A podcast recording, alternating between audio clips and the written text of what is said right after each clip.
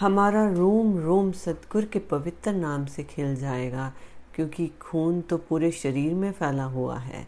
उसके साथ साथ प्रेम भी पूरे शरीर में व्याप्त हो जाता है। जब नाम की मिठास पूरे शरीर में व्याप्त हो जाती है तो प्रेमियों के रंग रंग ढंग बदल जाते हैं, चलने का तरीका बदल जाता है, बात करने का तरीका बदल जाता है, वाणी में अपने आप मिठास आ जाती है, दूसरों की बुराइयाँ करना तो दूर, वो केवल और केवल प्रेम की ही बात करते हैं, फिर दुनिया में खूब प्रेम बांटते हैं, जो नाम का प्रभाव अमृत वेले में चढ़ पड़ता है, उसके बाद अगर कोई गुरमुख संपर्क में आता है सबसे पहले हाथ जोड़कर जय सच्चिदानंद जी कहते हैं, अगर गुरमुख नहीं तो नमस्कार कर लेना काफ़ी है। सबके अंदर ये मानते हुए कि उसके हृदय में उसी सुख स्वरूप परमेश्वर का वास है। चाहे ऊपर से कुछ भी क्यों ना हो, लेकिन हमें पता है कि उसके हृदय में मालिक का वास है। सब घट मेरा साइया सोनी सेज न कोए। बलिहारी उस घट की जा घट पर घट होए। जब ये बात मन में मान लेते हैं कि इसके हृदय में मालिक का वास है तो किसी को दुखी या परेशान करने की बात तो प्रेमी सोच भी नहीं सकता। हम कभी विचार भी नहीं कर सकते कि हम अपने मालिक को कष्ट दें। ऐसा भक्त, ऐसा प्रेमी जो सबके अंदर मालिक को देखता है, परमात्मा को देखता है, वह उसका वह प्यारा बन बन ही जाता है। प्रेमी के हृदय में परमात्मा की का वास हो जाता है। वड़भागी है ऐसे जीव होते, मालिक की प्रसन्नता उससे दूर कहाँ रहती है? प्रेमी प्रेम मालिक से लेता है और सारे संसार में बांटता है। खुद दातार से प्रेम माँगता है और दुनिया में बांटता है। दुनिया में प्रेम बांटने के बाद प्रेम की उम्मीद नहीं रखता। गीता के इस ज्ञान को बड़े अच्छे से हृदय में बसा लेना कि प्रेम देना ज़रूर है, लेकिन दुनिया से प्रेम की मांग नहीं रखनी। गुरुमुखो, इस संसार में दुखी होने का केवल इतना ही कारण है कि मांग सारे रहे हैं, लेकिन देने वाला कोई नहीं है। हाय, मुझे कोई प्रेम करने वाला हो, हम तो सबके साथ भला ही करते हैं और लोग हमारे साथ भला नहीं करते। कितनी कॉमन बात ये हम सबसे सुनते हैं। हम खुद भी कई बार कहते हैं कि मैंने तो किसी का बुरा नहीं किया, मैंने तो किसी का बुरा नहीं किया, पर मेरे साथ ही बुरा होता है। बड़ी कॉमन बात ये हम सुन, सुनते हैं, हर किसी से, हर जगह पे सुनते हैं, पर कहीं ना कहीं हमारे में कमी है तब तो ये सब हो रहा है ना। वो कमी क्या है? वो कमी ये है कि हम एक्सपेक्ट करते हैं दूसरों से कि हम अगर किसी को कुछ दे रहे हैं, हमें वापसी में भी कुछ मिले। कि ये कोई शादी ब्याह थोड़ी है कि किसी के घर पे शगुन दे के आए हो तो वो आपके घर में शगुन देने आएगा। नहीं। किसी से कुछ नहीं एक्सपेक्ट करो। चाहे बच्चे हैं पेरेंट्स हैं, भाई है, बहन है, कोई भी है एक्सपेक्ट नहीं करना है। किसी से कुछ चाहना नहीं रखनी है। चाहना रखनी है तो केवल और केवल अपने मालिक से, अपने इष्ट से, अपने परमात्मा से रखनी है। क्योंकि उसके घर में इतना है, वो पूरी दुनिया को भी दे देगा, तब भी नहीं खत्म होता। और हम छोटे छोटे लोगों से, भिखारियों से मांग रहे हैं। इतना तो हमें रियलाइज़ होना चाहिए कि हमारा मालिक, हमारा परमात्मा जो है, वो दुनिया का शहनशाह है। हम जानते हैं इस बात को समझते भी हैं बट मानते नहीं हैं। क्योंकि जब मानते होंगे ना तो हम दुनिया के आगे हाथ नहीं फैलाएँगे कि कोई मुझे प्यार करे कोई मुझे मेरी केयर करे कोई मेरी रिस्पेक्ट करे। हमें सिर्फ़ और सिर्फ़ अपने परमात्मा के प्यार की इच्छा होनी चाहिए।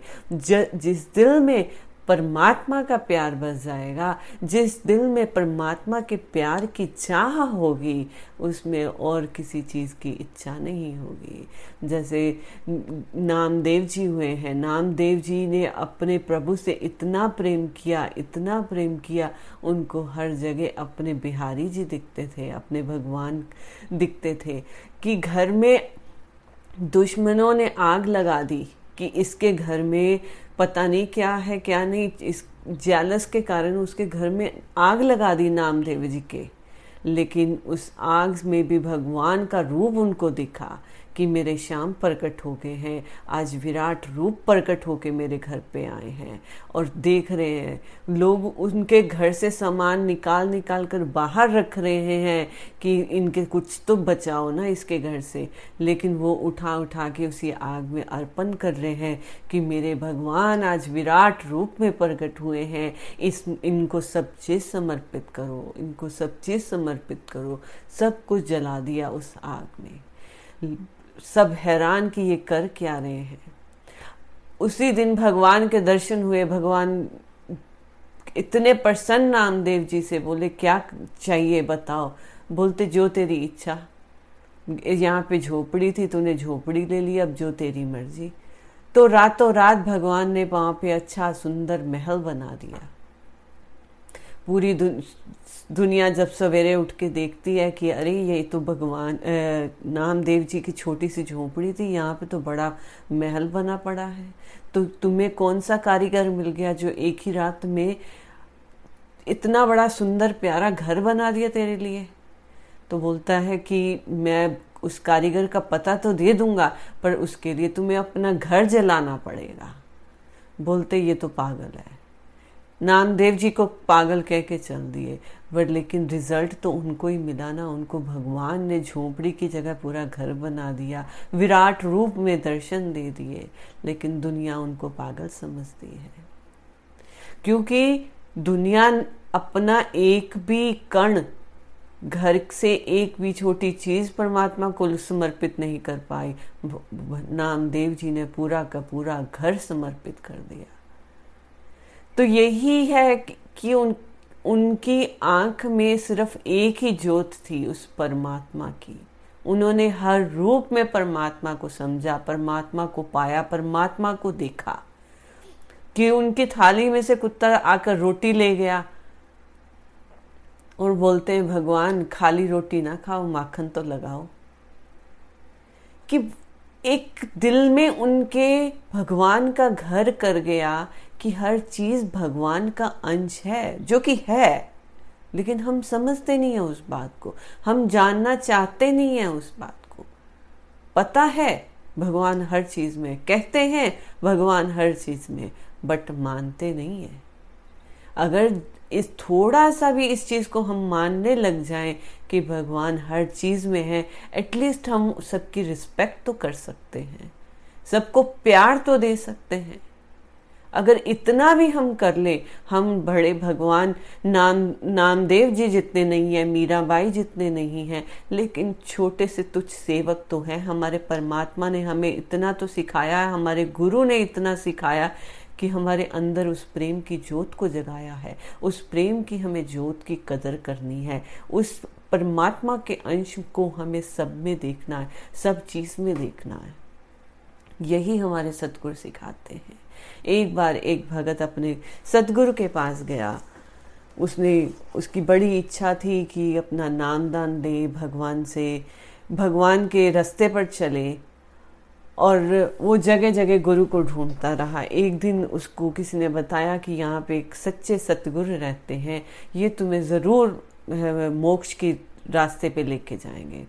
वो गया जैसे ही कुटिया में हल गया अंदर तो उसने दरवाज़ा खोला। दरवाज़ा ऐसे ही पीछे छोड़ के ज़ोर से बंद हो गया और अपन, अपने सदगुरु के आगे उसने मस्तक झुकाया, माथा टेका कि प्रभु, मैं आपकी शरण में आया हूँ और मैं आपसे नामदान की दीक्षा लेना चाहता हूँ।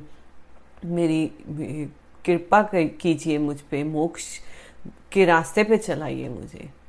तो उसके सतगुरु ने कहा, पहले दोबारा बाहर जाओ, दरवाज़ा खोलो, अंदर आओ, उस दरवाजे को धीरे से बंद करो, फिर मुझसे बात करो। उसने ऐसे ही किया, बाहर गया, दरवाज़ा खोला, धीरे से वापस आकर बंद किया, फिर सतगुरु की शरण में आया। तो फिर उन, उसके सतगुरु ने समझाया, पहले तुम्हें कदर करनी सीखनी होगी। चाहे मटेरियल थिंग्स है चाहे दुनियावी थिंग्स है, चाहे कोई दुनिया की चीज़ है या इंसान है या जानवर है, पहले तुम्हें उन चीज़ों की कदर सीखनी होगी। अगर तुम किसी की कदर ही नहीं कर सकते, किसी को प्यार ही नहीं दे सकते, किसी की दिल में रिस्पेक्ट ही नहीं है तो तुम कभी भी मोक्ष के रास्ते पर नहीं चल सकते। क्योंकि कोई भी चीज़ है, उसको रिस्पेक्ट देनी चाहिए। क्यों? क्योंकि हमारे दिल में उस प्रेम का भाव होना चाहिए कि परमात्मा का अंश हर हर चीज़ में है। चाहे वो फ़िज़िकल चीज़ है, चाहे जान वाली चीज़ है, कहे पेड़ पौधे हैं, जानवर है, कुछ भी है, कण कण में परमात्मा का वास है। उस परमात्मा के वास को जब हम समझेंगे, तभी हम इस रास्ते पर चल पड़ेंगे, प्रेम के रास्ते पर चल पड़ेंगे। और प्रेम के रास्ते पर चलने से ही हमें मोक्ष का रास्ता मिलेगा। मोक्ष तो तब मिलेगा जब हम इस रास्ते पर चलेंगे। अपने परमात्मा अपने सदगुरु को खुश रखेंगे। सतगुरु की आज्ञा पर चलेंगे। और सतगुरु की आज्ञा क्या है? इस पाँच नियम को पूरे करना जो सतगुरुदेव दाता दयाल जी ने हमें पाँच नियम दरबार के दिए हैं, उन नियमों को फॉलो करना। उन नियमों से क्या होगा? उन नियमों से हमारे अंदर नरमता आएगी, हमारे अंदर प्रेम पैदा होगा, हमारे अंदर रिस्पेक्ट पैदा होगी, हमें कण कण में सतगुरु का वास दिखेगा, उस भगवान का वास दिखेगा। उस भगवान का वास जब कण कण में दिखेगा तो कौन पराया, कौन अपना? फिर तो सिर्फ़ एक ही रूप दिखेगा उस परमात्मा का। उस एक परमात्मा के अंश को देखने के लिए हमें अभी से, आज से पूरी कोशिश करनी होगी, पूरा समर्पण करना होगा सतगुरु के वचनों पर। जब सतगुरु के वचनों पर चलेंगे, श्री आरती पूजा, सेवा, सत्संग, सुमिरन, ध्यान, ये सब हम फॉलो करेंगे, तब हमारे अंदर नरमता आनी शुरू हो जाएगी, हमारा मन साफ़ होना शुरू हो जाएगा, हमारी सोच साफ़ होनी शुरू हो जाएगी, क्योंकि हमारी सोच ही हमें गंदा करती है। हमारा मन तरह तरह के विचार पैदा करता है, अच्छे, बुरे कोई सामने आके खड़ा हुआ, उसकी पूरी हिस्ट्री सामने आ जाती, मन पैदा कर देता कि अरे, ये तो दो साल पहले इसने मुझे भुलाया नहीं था। दो साल पहले मैं कहीं पे इसको मिला था, मेरी इंसल्ट कर दी थी। मेरे साथ इसने ऐसा किया, वैसा किया, कितना कुछ याद करा देता है। लेकिन उस याद करके हम क्या करते हैं? उस सामने वाले की डिसरिस्पेक्ट करते हैं कि उसकी कदर नहीं करते। भूल जाते हैं कि उसमें भी परमात्मा का अंश है। जब तक हम ये नहीं याद रखेंगे कि हर चीज़ में परमात्मा का अंश है और दूसरों के लिए हम कुछ कर लें, तब तक हम अपने मन को साफ़ नहीं रख सकते। और मन को साफ़ रखने के लिए, सोच को साफ़ रखने के लिए परमात्मा के अंश को हमेशा देखना चाहिए, हर चीज़ में देखना चाहिए। कि मेरे परमात्मा का अंश है। जब हम श्री गुरु महाराज जी के सामने जाते हैं, तब हम महसूस करते हैं कि वहाँ पे परमात्मा का वास है, हमें दर्शन हो रहे हैं, हमें आनंद आ रहा है। क्यों? क्योंकि वहाँ पे हमारे मन का ज़ोर नहीं चलता है। मन की पावर जो होती है, वो डिप्लीट हो जाती है। हमारा मन इतना शक्तिशाली नहीं रहता, क्योंकि वहाँ पे परमात्मा की शक्ति, हमारे सदगुरु की शक्ति चलती है। और जब तक वो शक्ति सामने होती है, हमारा मन कमज़ोर हो जाता है। इस कमज़ोर मन पे उस टाइम परमात्मा की जोत चलती है। लेकिन जब हम संसार में आ जाते हैं, फिर से हम उसी मन के रास्ते पर चलने लग जाते हैं। और हमें मन से ऊपर उठकर, अपनी सोच से ऊपर उठकर, अपने गुरु महाराज जी के वचनों पर विश्वास रखते हुए संसार में कहीं पे भी रहें, हमें उनके वचनों पर विश्वास करते आगे चल बढ़ना है। जो गुरु महाराज जी ने हमें समझाया है, पाँच नियम दरबार के, वो फॉलो करने हैं, उससे हमारा मन शुद्ध होगा। हमारा सोच शुद्ध होगी, जैसे जैसे मन और सोच शुद्ध होती जाएगी, वैसे वैसे हम अपने परमात्मा को हर जगह पे महसूस करते जाएँगे। और जैसे जैसे परमात्मा हमारे हर जगह वास दिखता जाएगा तो वो भी हमसे दूर नहीं, हम भी उससे दूर नहीं। फिर हम सच्चे उस परम आनंद को पाएँगे, जहाँ पे भी रहें, घर में, बाहर कुटिया में, दरबार में, कहीं पे भी रहेंगे, हम उस परम आनंद से जुड़ जाएँगे, जो अभी हम सोचते हैं केवल और केवल श्री आनंदपुर में, श्री गुरु महाराज जी के चरणों में है। लेकिन वो हर जगह पे है। हमें सिर्फ़ और सिर्फ़ महसूस करना है कि गुरु महाराज जी का वास हर जगह पे है और वैसी ही रिस्पेक्ट हर जगह हमें देनी है। जब उस रिस्पेक्ट को हम देंगे तो हम अपने आप श्री गुरु महाराज जी का वास अपने दिल में महसूस करेंगे। और यही हमारा सच्चा परम आनंद होगा। बोलो, जयकारा, बोल मेरे श्री गुरु महाराज की जय। बोलो, साचे दरबार की जय।